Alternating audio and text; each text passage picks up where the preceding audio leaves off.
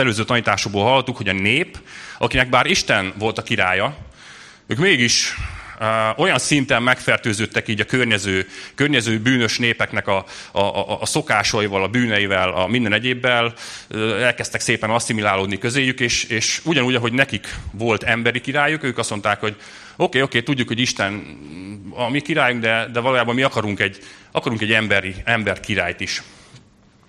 És ő lett Saul, akit a nép választott. És ugye azt már megtanultuk, hogy a, a neveknek is nagyon komoly jelentése van, így az ószövetségi történetekben. Na, Saulnak a jelentése azt jelenti, hogy kért, kiesdek lett. Ugye érzitek? Megvan, hogy ő az, akit a nép kért, akit kikövetelt magának, és hát ő lett Saul. Láttuk, hogy jól indult, de aztán, aztán csúfos véget ért. Ugye alig kezdte meg a, az uralkodását, és gyakorlatilag, hát gyakorlatilag egyből elbukott. Mint hogyha valaki a raj, rajtnál így megbotlik, és, és pofára esik. Hát szegény Saul, uh, hát majdnem így járt, vagy hasonlóan járt. És egyből ki lett mondva az ítélet, hogy akkor neked megszűnik a királyságod. De ő még azért agonizált egy darabig, és közel 20 évig uralkodott. Uh, viszont így az első király egy, egy negatív hős lett Izrael történetében. De Isten ugye készítette az utat, készítette a megoldást, és, és készítette az új királyt.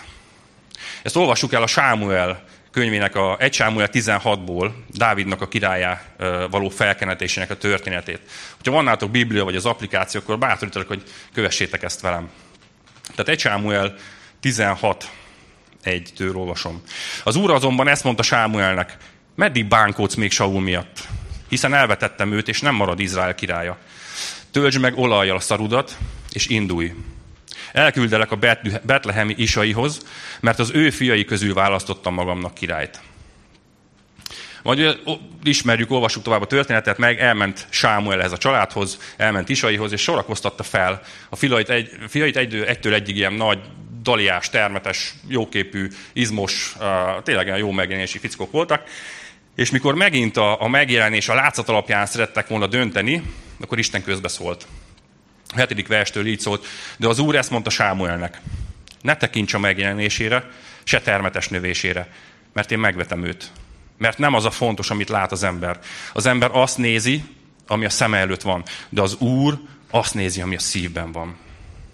És Isten ezúttal nem hagyta, hogy az ember válasszon. Nem hagyta, hogy a, hogy a külsőségek alapján válasszanak, ezzel alapján döntsenek. Mert Isten szemében nem az az elsődleges. 11. verstől. Majd megkérdezte Sámuel Isaitól. Itt van az összes fiad. Hátra van még a legkisebb, felelte ő. De ő éppen a juhokat őrzi. Azért érzitek, hogy Dávid az milyen, milyen helyen szerepelt így a rangsorban.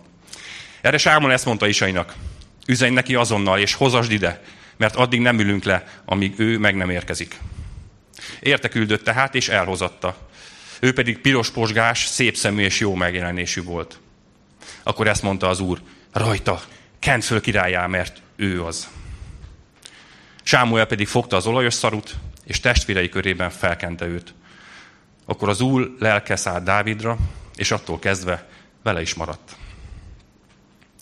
Dávid, mert így hívták az új királyt, akinek a neve azt jelenti kedvelt, szeretett, egyesítő. Ő volt Dávid. És ő lesz a mai történetünknek a főszereplője. És tudjátok, ebben a sorozatban szeretek olyan, olyan történeteket választani, vagy olyan részeket a Bibliából, amit nem annyira ismerünk, vagy kicsit ilyen, ilyen ismeretlenek, vagy hogyha ha viszont ismert történet, akkor azt szeretem egy, egy más megvilágításba helyezni, vagy más aspektusból ö, megnézni. És ö, ezt fogjuk tenni a mai napon is. Dávid életéből a, a, a Biblia talán egyik leges, legismertebb történetét fogjuk megvizsgálni, ez pedig Dávid és Góliátnak a történet, hogy ki ne ismerné Dávid és Góliát történetét. Tehát ez egy, ez, egy, ez egy abszolút nagyon jól ismert része a Bibliának. Ezt fogjuk ma áttanulmányozni, de majd kicsit, kicsit máshogy. Nézzük meg, nézzük meg ezt az embert, nézzük meg Dávidot, az Isten szíve szerint való férfit. Ugye Isten így nyilatkozott róla. Nézzük meg Dávidot, aki legyőzte Góliátot. A pásztorból lett felkent királyt. Um, olvassuk el Dávid és Góliát történetét az 1 Sámuel 17-ben. Ez egy jó hosszú rész lesz, de, de ígérem, hogy, hogy megéri ezt elolvasni. Egy-egy verset lehet, hogy így ugrok, de alapvetően majdnem az egész részt fel fogjuk olvasni. Jó? Szóval tartsatok velem. Tehát 1 Sámuel 17, az első verstől. A filiszteusok összevonták seregeiket a harcra. A júdai szókónál gyülekeztek, és tábort ütöttek Szókó és Azéká között, Efez Dammimnál. Saul és az izraeliek is összegyűltek, tábort ütöttek az Élá völgyben, és csatarendbe álltak a filiszteusok ellen. Az innenső hegyen álltak a filiszteusok, a túlsó hegyen pedig az izraeliek, és közöttük húzódott a völgy. Ekkor kilépett a filiszteusok seregéből egy kiváló harcos, név szerint Góliát, Gát városából. Magassága hat könyök és egy arasz volt. Fején részisak volt, öltözete pikkelyes páncél, 5000 sékel súlyú részből volt a páncélja. Lábán rézvért, és vállán rézdárda volt. Lándzsájának a nyele olyan vastag volt, mint a szövőszék tartófája. Lándzsájának a hegye pedig 600 sékel súlyú vasból volt. És egy pajzs hordozó ment előtte. Így állt ki, és oda kiáltott Izrael csatasorainak. Miért vonultatok ki, és készültetek fel a harcra? Nézzétek, én filiszteus vagyok, ti pedig Saul szolgái. Választatok ki magatok közül egy embert, hogy kiálljon ellenem. Ha le tud győzni és megöl engem, akkor mi leszünk a ti szolgáitok. De ha én győzöm le, és én ölöm meg őt, akkor ti lesztek a mi szolgáink, és ti szolgáltok nekünk. Ezt is mondta a filiszteus, én itt most kigúnyolom Izrael csata sorait. Állítsatok hát ki ellenem valakit, hogy megvívjunk egymással. Amikor meghallotta Saul és egész Izrael a filiszteusnak ezeket a szavait, megrettentek, és nagy félelem fogta el őket. 16-os vers, a filiszteus pedig megjelent minden reggel és minden este, és kiállt 40 napon át. Nos, ez az előzmény. Ugye felsorakozott a két hadsereg, a két szemben álló uh, erő, két szemben álló sereg. És Dávid igazándiból nem is volt tagja uh, a, az Izrael seregének. Ő, ő úgy keveredett ebbe az egész buliba, hogy, hogy az apja elküldte, hogy nézze már meg a tesé, tesóit, ugye testvérei szolgáltak a, a, a hadseregbe, hogy nézze már meg őket, hogy mi van velük, hozzon hírt, meg ha már megy, akkor vigyen nekik egy kis, kis elemózsiát. Szóval így, így keveredett a, a juhok mellől uh, Dávid, ugye ide a, a csata közelébe. A 23-as verst olvasom tovább. Miközben velük beszélgetett, mármint Dávid, ugye beszélgetett ott a harcosokkal, előállt a filiszteusok csatasorából egy kiváló harcos, egy Góliát nevű filiszteus Gát városából, és most is ugyanúgy beszélt. Dávid pedig meghallotta. Amikor az izraeli férfiak meglátták azt az embert, minnyáján elfutottak előle, mert nagyon féltek. Akkor Dávid megkérdezte a mellette állóktól, mi lesz a jutalma annak, aki megöli ezt a filiszteust és megmenti Izraelt a gyalázattól? Mert ki ez a körülmetéletlen filiszteus, hogy gyalázni meri az élő Isten seregét? 31. Amikor híre ment, hogy mit beszél Dávid, jelentették Saulnak. Ő pedig magához rendelte. Dávid ezt mondta Saulnak, senki se csüggedjen amiatt, elmejött a szolgáld, és megvív ezzel a filiszteussal. De Saul ezt mondta Dávidnak, nem mehetsz el, hogy megvív ezzel a filiszteussal, mert még fiatal vagy. Ő pedig harchoz szokott ember ifjúkora óta. Dávid azonban így felelt Saulnak, pásztor volt a te szolgád apja juhai mellett. És ha jött egy oroszlán vagy medve, és elragadott egyet a nyájból, utána mentem, leterítettem és kiragadtam a szájából. Ha pedig ellenem támadt, megragadtam a szakállánál fogva, leterítettem és megöltem.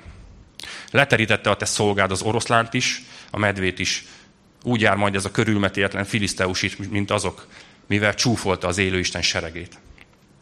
Azután ezt mondta Dávid, az Úr, aki megmentette engem az oroszlán és a medvekarmától, meg fog menteni ennek a filiszteusnak kezéből is. Saul így felel Dávidnak, hát menj, az Úr legyen veled. Kezébe vette hát a botját, és kiválasztott a patakból öt sima kövecskét. Beletette azokat a pásztortáskájába, a tarisznyájába, és paritjával a kezében közeledett a filiszteushoz. A filiszteus is elindult, egyre közelebb jött Dávidhoz, és előtte ment a pajzs hordozója. Amikor a filiszteus rátekintett, megvetően nézett Dávidra, mert fiatal volt, piros posgás és jó megjelenésű. Ezt kérdezte a filiszteus Dávidtól. Hát kutya vagyok én, hogy bottal jössz ellenem? És szidni kezdte a filiszteus Dávidot Istenével együtt. Ezt mondta a filiszteus Dávidnak, gyere csak ide, hadd adjam a testet az égi madaraknak és a mezei vadaknak. Dávid így felelt a filiszteusnak, te karddal, lándzsával és dárdával jössz ellenem, De én a seregek urának, Izrael csapatai Istenének a nevében megyek ellened, akit te kicsúfoltál. Még ma kezembe ad az Úr, leváglak, és a fejedet veszem. A filiszteusok seregének a hulláit pedig még ma az égi madaraknak és a mezei vadaknak adom. Hadd tudja meg mindenki a földön, hogy van Isten Izraelben. És megtudja ez az egész egybegyűlt sokaság, hogy nem karddal és lándzsával szabadít meg az Úr. Mert az Úr kezében van a háború, és ő ad a kezünkbe benneteket. Amikor a filiszteus neki készült, és egyre közeledett Dávidhoz, Dávid is kifutott gyorsan a csatasorból a filiszteus elé. Belenyúlt Dávid a tarisznyájába, kivett belőle egy követ, a paritjájával elröpítette, és úgy homlokon találta a filiszteust, hogy a kő belefúrodott a homlokába, és arccal a földre zuhant. Dávid tehát erősebb volt a filiszteusnál, bárcsak paritjája és köve volt. Legyőzte a filiszteust és megölte, pedig még kard sem volt Dávidnál. Na, ennyi ez a, ez a rész. Köszönjük, hogy ilyen türelmesen ezt végighallgattátok, de, de ugye érdemes volt ezt átolvasni. Nagyon szeretem ezt a történetet. Szerintem tényleg ez a Biblia egyik legismertebb története. Szerintem nincs olyan tanító, vagy, vagy pásztor, vagy gyerektanító, aki ezt ne, ne mondta volna már legalább ötször, vagy ne tanított volna róla.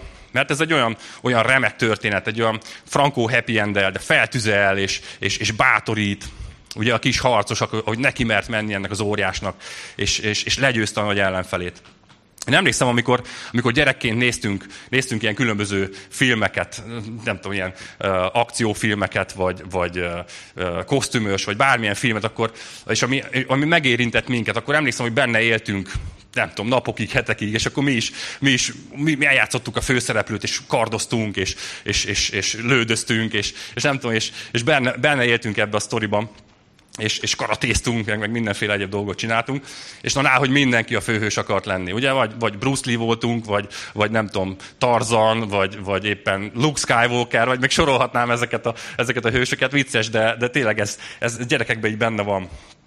Mi, mi voltunk a bátor, a hős, ez a, ez a látványos jó fiú. A negatív figura meg persze senki nem akart lenni, mert hát ne, nehogy már, tehát mindenki a jó, mindenki a jó akart lenni, és, és ebben, ebben éltünk. És, de most, hogy egy kicsit aktuálisabb dolgot említsek, ugye most, most ért véget nemrég a, a foci EB, és mindenki azt nézte. És képzeljétek, hogy ez is ugyanolyan szinten lelkesíti a gyerekeket. Tehát nálunk a, a Letti és a Dani az, az kint a, az udvaron minden, minden délután és este foci, focizni akartak, hogy ezt, ezt látták, és hogy ebbe, ebbe voltak, és ebbe teljesen, teljesen beleélték magukat. És uh, most kivételesen nem mindenki Ronaldo akart lenni, mert ugye a portugálok azok elég hamar elvéreztek, ugye meg kihalt ez a halálcsoport, aminek nagyon örültünk, de, de, de ugye most, most az olaszok, olaszok nyerték meg ezt a, ezt a tornát, és mi most nem mindenki Ronaldo, hanem mondjuk Chiellini, meg Immobile, meg, meg Chiesa, meg ezek akarnak lenni. És szóval, hogyha valaki szeretne most egy, egy üzleti tanácsot tőlem, akkor kezdjetek el ilyen pólókat nyomtatni, jó? Szóval ilyen valami olasz, olasz játékosoknak a nevét. Tuti, tuti siker. Um, Dávid és Góliát történetét halva pedig minden kis és nagy gyerek, hát egy ilyen Dávidos pólóba bújik bele. Ugye annyira, annyira lelkesít, annyira, annyira beleéljük magunkat, és akkor belehelyezkedünk Dávidnak a szerepébe. Dávid, Dávid akarunk lenni. És uh, fölveszünk ezt a Dávidos pólót, megragadjuk a paritját, na jó, magyarok vagyunk, tehát legyen csúzli, jó, ez ilyen határeset, de, de nagyjából lényeg ugyanaz. Tehát itt, itt nálunk ez így elmegy. Szóval megragadjuk ezt a csúzlit vagy paritját, és akkor pörgetik, és, és, és lődöznek, és, és döntögetik a góliátokat, meg az óriásokat, meg az egyebeket. És, de mi felnőttek is így vagyunk ezzel. Tehát mi felnőttek is, nehogy azt higgyétek, hogy csak a gyerekek, mi felnőttek is nagyon szeret, szeretünk bele, belehelyezkedni Dávidnak a szerepébe. Ugye mi is folyamatosan küzdünk, küzdünk az óriásainkkal, hogyan, hogyan győzzük le az óriásainkat, hogyan győzzük le a, az ellenségeinket, az ellenfeleinket, a problémáinkat, a, a, a, a, mi, mi egymást, a félelmeinket. Szóval mi is ki, kiállunk, megragadjuk ezt a paritját, azt sem tudjuk, hogy hogy működik, csak nehogy, nehogy nagy pörgetés közben valaki más is meg, vagy magunk is megsérüljünk, nehogy úgy járjunk, mint a szegény Dani kisfiam, aki, aki a, a, az ugrókötelet pörgette így nagy, nagy bőszen otthon, és, és uh, van egy ilyen fal vége ugye ennek a dolognak, és szegény órral vette le ezt a, ezt a pörgő, pörgő dolgot, és azóta is lila itt az óra. De, úgyhogy nehogy így járunk véletlenül, hogy a nagy paritjázás közben még, még magunk is megsérülünk de, de, de valahogy, valahogy ezt, ezt, ezt tesszük. Tehát belehelyezkedünk ebbe a, ebbe a szerepbe, és ebbe a történetbe. Mi vagyunk Dávid. Mi vagyunk Dávid. És közben a háttérben elképzelem, hogy szól Pintér Béla dala, látok sok új Dávidot. Igaz? Jó. Nincs felvétel most a dicsőítő csapat. Jó, oké, megnyugodtam. Szóval, szóval érzitek, hogy sok új Dávid, és mi vagyunk azok, és fú, szuper, gyerünk előre. És öm, nagyon szeretem, öm, van egy ausztrál lelkipásztor és, és tanító, és neki vannak ilyen biblia magyarázata is. Annyira szeretem, mert teljesen más szemüvegen keresztül láttatja meg a biblia történeteit, egy ilyen krisztusi, krisztusi szemüvegen keresztül mutatja meg ezeket az ószövetségi történeteket is, és ez engem nagyon bátorít és inspirál, és nem volt ezzel másként e, ez a mostani történet sem, és beláttam, hogy, hogy, lehet, hogy lehet, hogy félreértettük eddig ezt a történetet. Ugyanis ennek a történetnek a valódi jelentését és jelentőségét csak akkor érthetjük meg, hogyha, hogyha jó helyre pozícionáljuk magunkat. Szóval tegyük meg ezt most, jó? Tehát ne, ne Dávid szerepébe kerüljünk, hanem legyünk most valaki más ebben a történetben. Na jó, annyit segítek, hogy, hogy azért nem kell góliátnak lenni, tehát azért nem kell egyből átesni a ló túloldalára, nem kell góliátnak lenni, sőt, még csak filiszteusnak sem kell lenni, legyünk egy egyszerű kis közkatona ott, a, ott az izraeli csapatnak a, a, a végén, egy ilyen kis, kis betói, aki vacog és remeg, amikor megjelenik ez a nagy góliát, de legyünk egyszerűen egy, egy, egy kis, kis katona, egy közkatona ebben, a, ebben a, az izraeli seregben. És higgyétek el, hogy valójában innen fogjuk látni jól az eseményeket. És ezt a címet is adtam ennek a történetnek, hogy, hogy új szereposztás, osszunk magunknak más szerepet. Dávid szerepéből hát egy kicsit lépjünk hátra, és, és, és lépjünk, lépjünk kívülre. Higgyétek el, hogy innen jobban fogjuk megérteni ezt az egész történetet. Hogyha mi csak nézők vagyunk ebben a csatában. Olyan nézők, akiknek a sorsa azon múlik, hogy a két bajnoka, az a, a két csapatnak, vagy a két hadseregnek, a két bajnoka közül melyik győz. A mi sorsunk is ezen múlik. Hogyha bármelyikük győz, akkor az győzelmet jelent az egész népnek. De a közkatonákon nem múlik semmi. Ez nem az ő harcuk, csupán a két bajnoknak a harca. És a történet megértésének a másik kulcsa pedig az, hogy meglássuk, hogy valójában ki ez a két bajnok. Na nézzétek, a piros sarokban, Gát városából, a szuper nehéz súlyú filiszteus bajnok, Góliát. Ez Góliát. Ő egy, képzeljétek el egy ilyen három méter magas fickót, de tényleg Hát el tudom képzelni. Emlékszem, mint múlt héten itt az alkalom előtt beszélgettünk Körkel, meg a Nyúl Csabival, na csak, hogy akik nem ismeritek őket, tehát én voltam a legkisebb, jó? Tehát... És megjött Rapai Zsolti, igen, nem mondok semmit, és így fölnézett ránk, és azt mondja, hú, de fel kell néznem. De most, most gondoljátok el, hogy hát mi kb. így, így, így néznénk erre a góliátra. Ez egy, ez egy de ugye azt olvastuk, hogy hat könyök és egy arasz magas volt. Ez, ez ilyen 2,9-3 méter uszkve magasságba. Tehát biztos, hogy valami ilyen 250 kg tömörizom illetőt képzeltek el. És erre nem mondja senki, hogy ez egy, hogy ez egy természetes természetes ö, ö, ellenség volt. Ez, ez szinte már-már ilyen természet feletti ö, erőt és méretet képviselt. És nézzük meg a kinézetét. Azt olvassuk, hogy a, a fején részsisak volt, részsisak, öltözete az pikkelyes páncél, ez az 5000 sékel, az úszkve 60 kg, tehát az, azért az már, az már szép azt cipelni.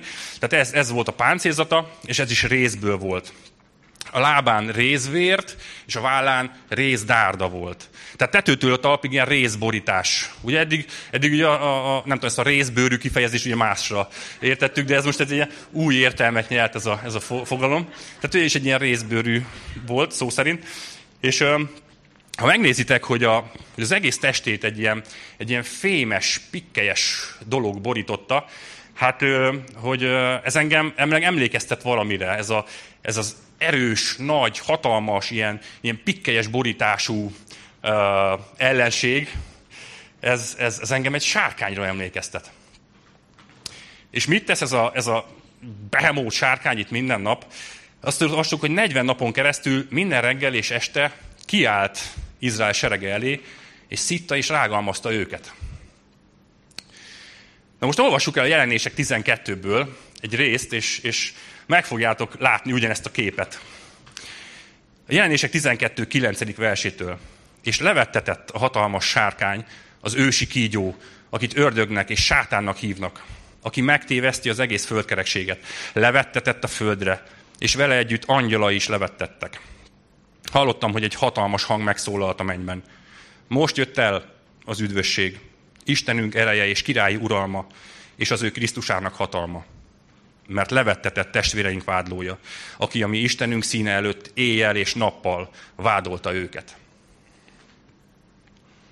Nem tudom, hogy átmente a kép. Megjelent előtetek, hogy ki is volt a piros saroknak a bajnoka. És hogyha, és hogyha így megláttuk ezt, akkor most nézzük meg a másik oldalon, a kék sarokban felálló és megjelenő bajnokot. Na, kék sarokban az Efrátai nemzetségből betartozó Isai fia, a Júdabeli Betlehemből, Dávid!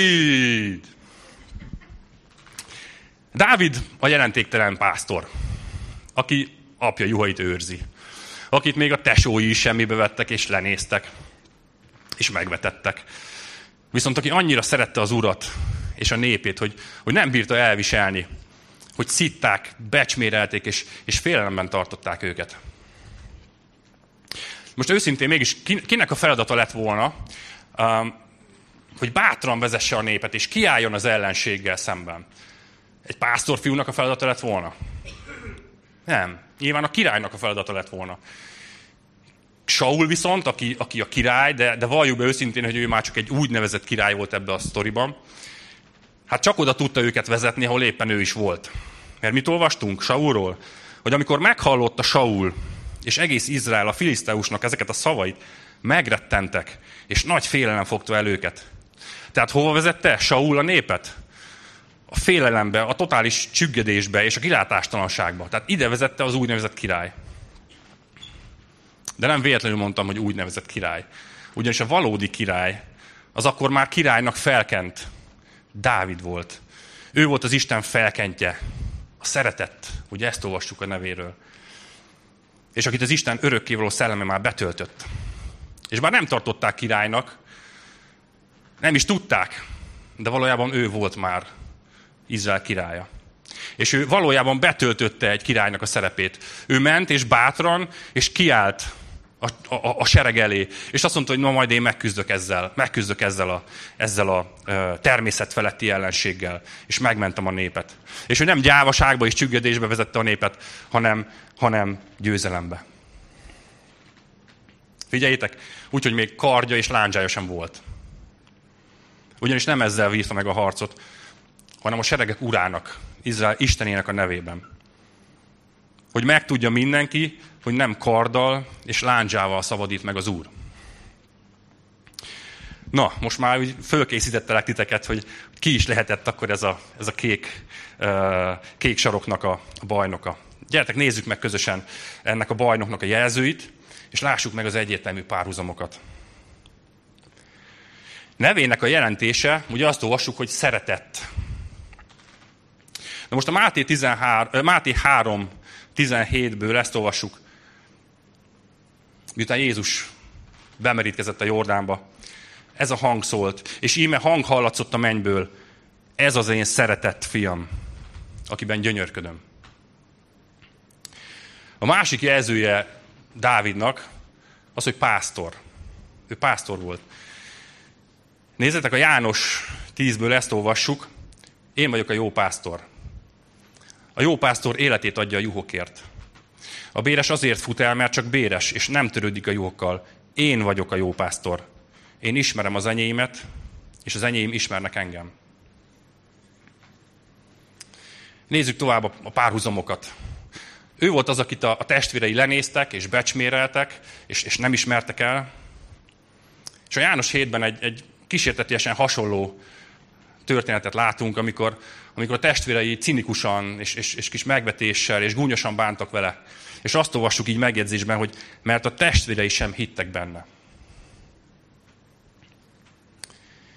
És a következő jelző az, hogy felkent. Ugye biztos emlékeztek, hogy Jézus, amikor, amikor megkezdte szolgálatát, akkor, akkor uh, visszament, visszament Názáretbe, és ott a zsinagógában felolvasott egy igerészt Ézsaiás könyvéből. Ez a Lukács 4, 17. versétől így szól. Oda nyújtották neki Ézsaiás proféta könyvét, ő pedig kinyitotta a könyvtekercset, és megkereste azt a helyet, ahol ez van megírva. Az Úrnak lelke van én rajtam, mert felkent engem, hogy evangéliumot hirdessek a szegényeknek, azért küldött el, hogy szabadulást hirdessem a foglyoknak, és a vakok szemüknek, szemük megnyílását. Hogy szabadon bocsássam a megkínzottakat, és hirdessem az Úr kedves esztendejét. És majd Jézus hozzáfűzte, hogy ma teljesedett be ez az írás a fületek hallatára.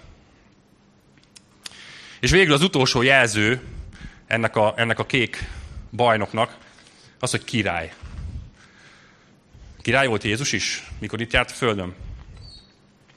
A Máté 27-ben uh, olvassuk a Pilátussal való beszélgetését Jézusnak. Jézust a római helytartó Pilátus elé állították, aki megkérdezte tőle, te vagy a zsidók királya? Igen, ahogy mondod, felelte Jézus. És a János 19-ben pedig ezt olvassuk. Jézus maga vitte a keresztet, és kiért az úgynevezett koponya helyhez, amelyet Héberül Golgotának neveznek. Ott megfeszítették őt, és vele másik kettőt, jobbról és balról, középen pedig Jézust. Pilátus feliratot is készítetett, és rátetette a keresztre. Ez volt ráírva. A názáreti Jézus, a zsidók királya. Tehát látjuk, hogy minden egyes pontban, minden egyes jelzőben ez Jézusra mutat. És ment a jó pásztor, a megvetett, a lenézett király, az Isten felkentje, ment a Golgotára, és, és értünk harcolt. Aki annyira szeretett minket, hogy hajlandó volt mindent feláldozni értünk, hajlandó volt elviselni a fájdalmat, a szenvedést, a megaláztatást, a kínzásokat. És ott a Golgotai kereszten nem volt a kezében se kard, se lándzsa, se pajzs. Mert nem karddal és lándzsával szabadít meg az Úr. És mégis ott a kereszten széttárt karjával, teljesen kiszolgáltatva és a legnagyobb gyengeségben. Ott végezte el a föld kerekség, az emberiség történelmének a leges, legnagyobb győzelmét. Legyőzte a bűnt, és legyőzte a halált, és legyőzte a sátánt. Legyőzte ezt a pikkelyes óriást, ezt a természet feletti ellenséget. Jézus győzött. És figyeljetek, ez a győzelem mindenkinek, az egész népnek a győzelme lett. A mi győzelmünk is lett. És az...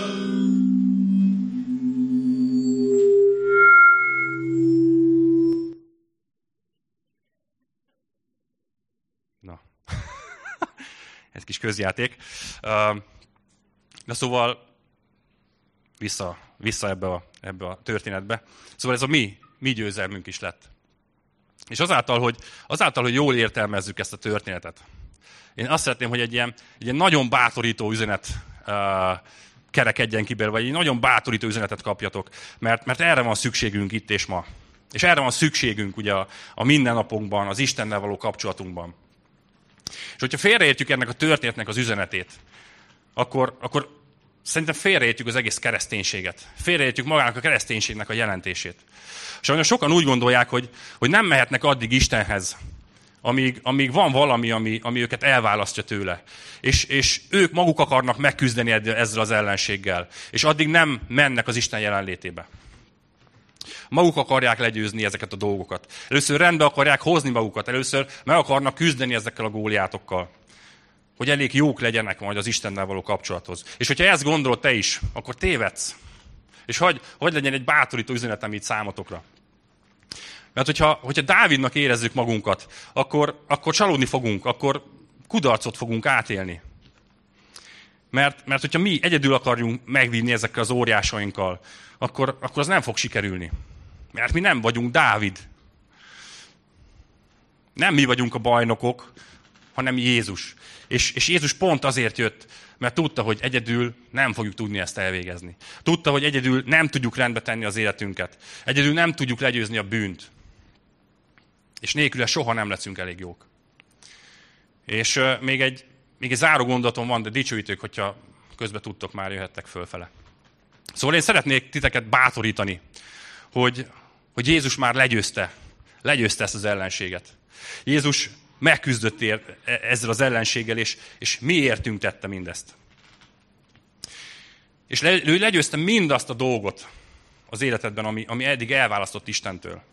Úgyhogy egyszerűen csak, egyszerűen csak gyere hozzá. Gyere hozzá úgy, ahogy vagy, és, és, és ne érezd magad frusztrálva azért, mert gyenge vagy, és nem tudsz megküzdeni ezekkel, a, ezekkel az óriásaiddal. Figyelj, nem kell. Nem neked kell megküzdeni ezekkel az óriásaiddal, hanem, hanem hagyd a harcot a bajnokra. Hagyd a harcot Jézusra. És hogyha, hogyha bűnös is vagy, akkor is, akkor sem maradj távol, akkor is gyere, gyere az Úrhoz. Mert ezt a harcot már megvízta helyetted. Megvízta helyetted Jézus. És az a legszebb, és a legbátorítóbb, hogy ezt a, ezt a győzelmet, amit ő kiharcolt és megérdemelt, ezt mindannyiunknak adja.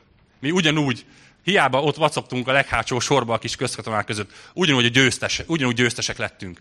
A győzeleme ránk is, ránk is érvényes. És ez a kegyelem.